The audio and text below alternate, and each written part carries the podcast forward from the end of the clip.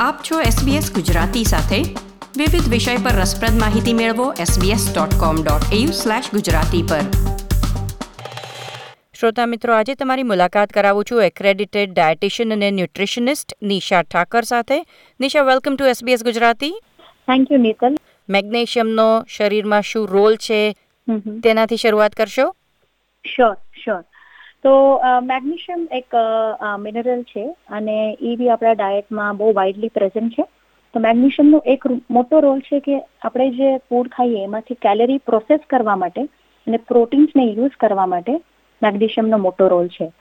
તો આપણે બધું ન્યુટ્રિયન્સ ખાઈએ બટ ઇફ ધ બોડી કે નોટ પ્રોસેસ તો આપણે એની કેલરી યુઝ ન કરી શકીએ રાઈટ તો એનું એક મેઇન રોલ છે.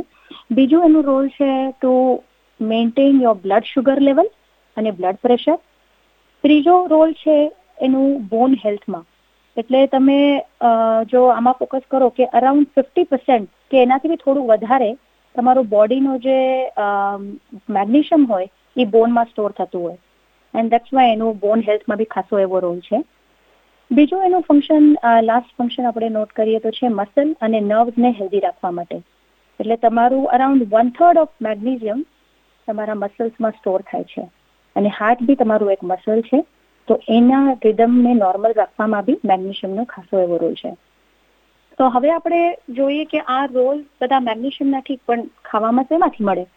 તો નટ્સ અને સીડ્સ તો નટ્સ એટલે આપણા બધા બદામ, કાજુ, અખરોટ different kind of nuts all nuts અને સીડ્સ સીડ્સ કહીએ તો થિંગ્સ લાઈક તમે તલ ખબર હશે, અલસી ખ્યાલ હશે પમ્પકિન સીડ આ બધા સીડ્સ છે. તો આ બે રિચ સોર્સિસ છે. ઓલ્સો કઠોળ અને હોલ ગ્રેન તો હોલ ગ્રેન્સ એટલે જે ગ્રેન હોય, એના ત્રણેય લેયરને આપણે જ્યારે યુઝ કરીએ, તો એ કહેવાય હોલ ગ્રેન તો જેવી રીતે તમે મેદો જોવો તો ઇટ્સ અ રિફાઇન્ડ ગ્રેન તમે એનું ખાલી વચલું ભાગ ગ્રેનનું યુઝ કરો છો. તો when you just use a refined flour એનું મેગ્નેશિયમનું પ્રમાણ ઓછું થઈ જાય છે. એટલે બને એટલું આખું ગ્રેન હોલ ગ્રેન યુઝ કરો. મેગ્નેશિયમનું પ્રમાણ વધારે હોય. ને બીજું અનાદર ઇઝીએસ્ટ સોર્સિસ ઘણા લોકો અહીંયા આવીને આપણા વ્યુઅર્સ તમે જોશો કે વેજીમાઇટ બી ટ્રાય કરે છે ને ઘણા લોકોને ભાવે. તો that could be one of your source for magnesium as well ઈસ્ટનો extract છે અને that could be a potential source of magnesium મેગ્નેશિયમનો role તમે ઘણા બધા અલગ અલગ ફંક્શનમાં સમજાવ્યો. જાણે મસલ સ્ટ્રેન્થમાં બોન સ્ટ્રેન્થમાં તો મેગ્નેશિયમ શરીરમાં વધી ગયું છે કે ઓછું થઈ ગયું છે? એનો કોઈ સિમ્ટમ હોઈ શકે ખરા? તો યસ આના આપણે we can look for the symptoms પણ ન્યુટ્રિશનલ અને ડેફિશિયન્સી મેગ્નેશિયમની આપણા હ્યુમન્સમાં it's a it's a very rare thing to happen unless તમને જો ઘણા બધા ઝાડા થયા હોય, કાં તો પછી ઘણું બધું યુરિનરી લોસ થયું હોય બેઝિકલી તમારું બોડી સ્ટ્રેસમાં આવીને મેન્ટેન નથી કરી શકતું, ત્યારે તમને અમુક સિમ્ટમ્સ થઈ શકે છે જેવી રીતે તમને ભૂખ ન લાગે, એટલે લોસ ઓફ એપેટાઇટ થઈ શકે, અને એના કારણે અનઇન્ટેન્શનલ વેટ લોસ બી થઈ શકે છે. ક્યારેક ક્યારેક તમે નોટ કરશો કોઈ લોકોને મસ્ક્યુલર વીકનેસ અને સ્પેઝમ્સ થતા હોય which can be interpreted as cramp sometime અને હાઇપર એક્સાઇટેબિલિટી ઇરિટેબિલિટી બી એવી રીતે બી પ્રેઝન્ટ થઈ શકે છે. તો ઘણા લોકો એમ કે છે કે યસ મસલ ક્રેમ્પ્સ મને થાય છે, તો મારે મેગ્નેશિયમ સપ્લિમેન્ટ લેવું કે નહીં?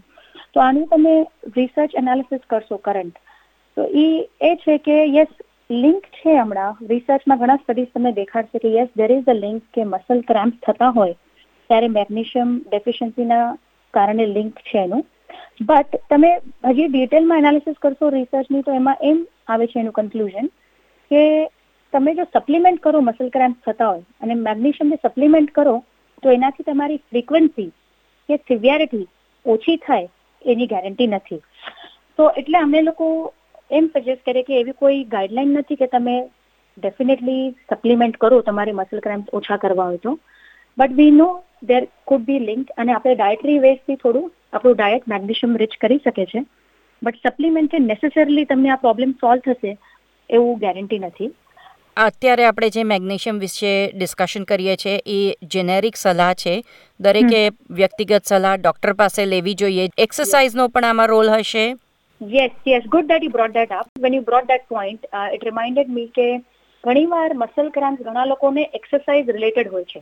તો જ્યારે મસલ ક્રેમ્પ એક્સરસાઇઝ એસોસિએટેડ હોય, એટલે ઘણા ઘણીવાર લોકો એક કલાક, દોઢ કલાક એક્સરસાઇઝ કરે. એટલે આપણે કંઈ ઇન્ટેન્સ ફોર્મ ઓફ એક્સરસાઇઝ કરે, દોઢ, બે કલાક જેટલી. ત્યારે એ લોકોને મસલ ક્રેમ્પ થતા હોય છે.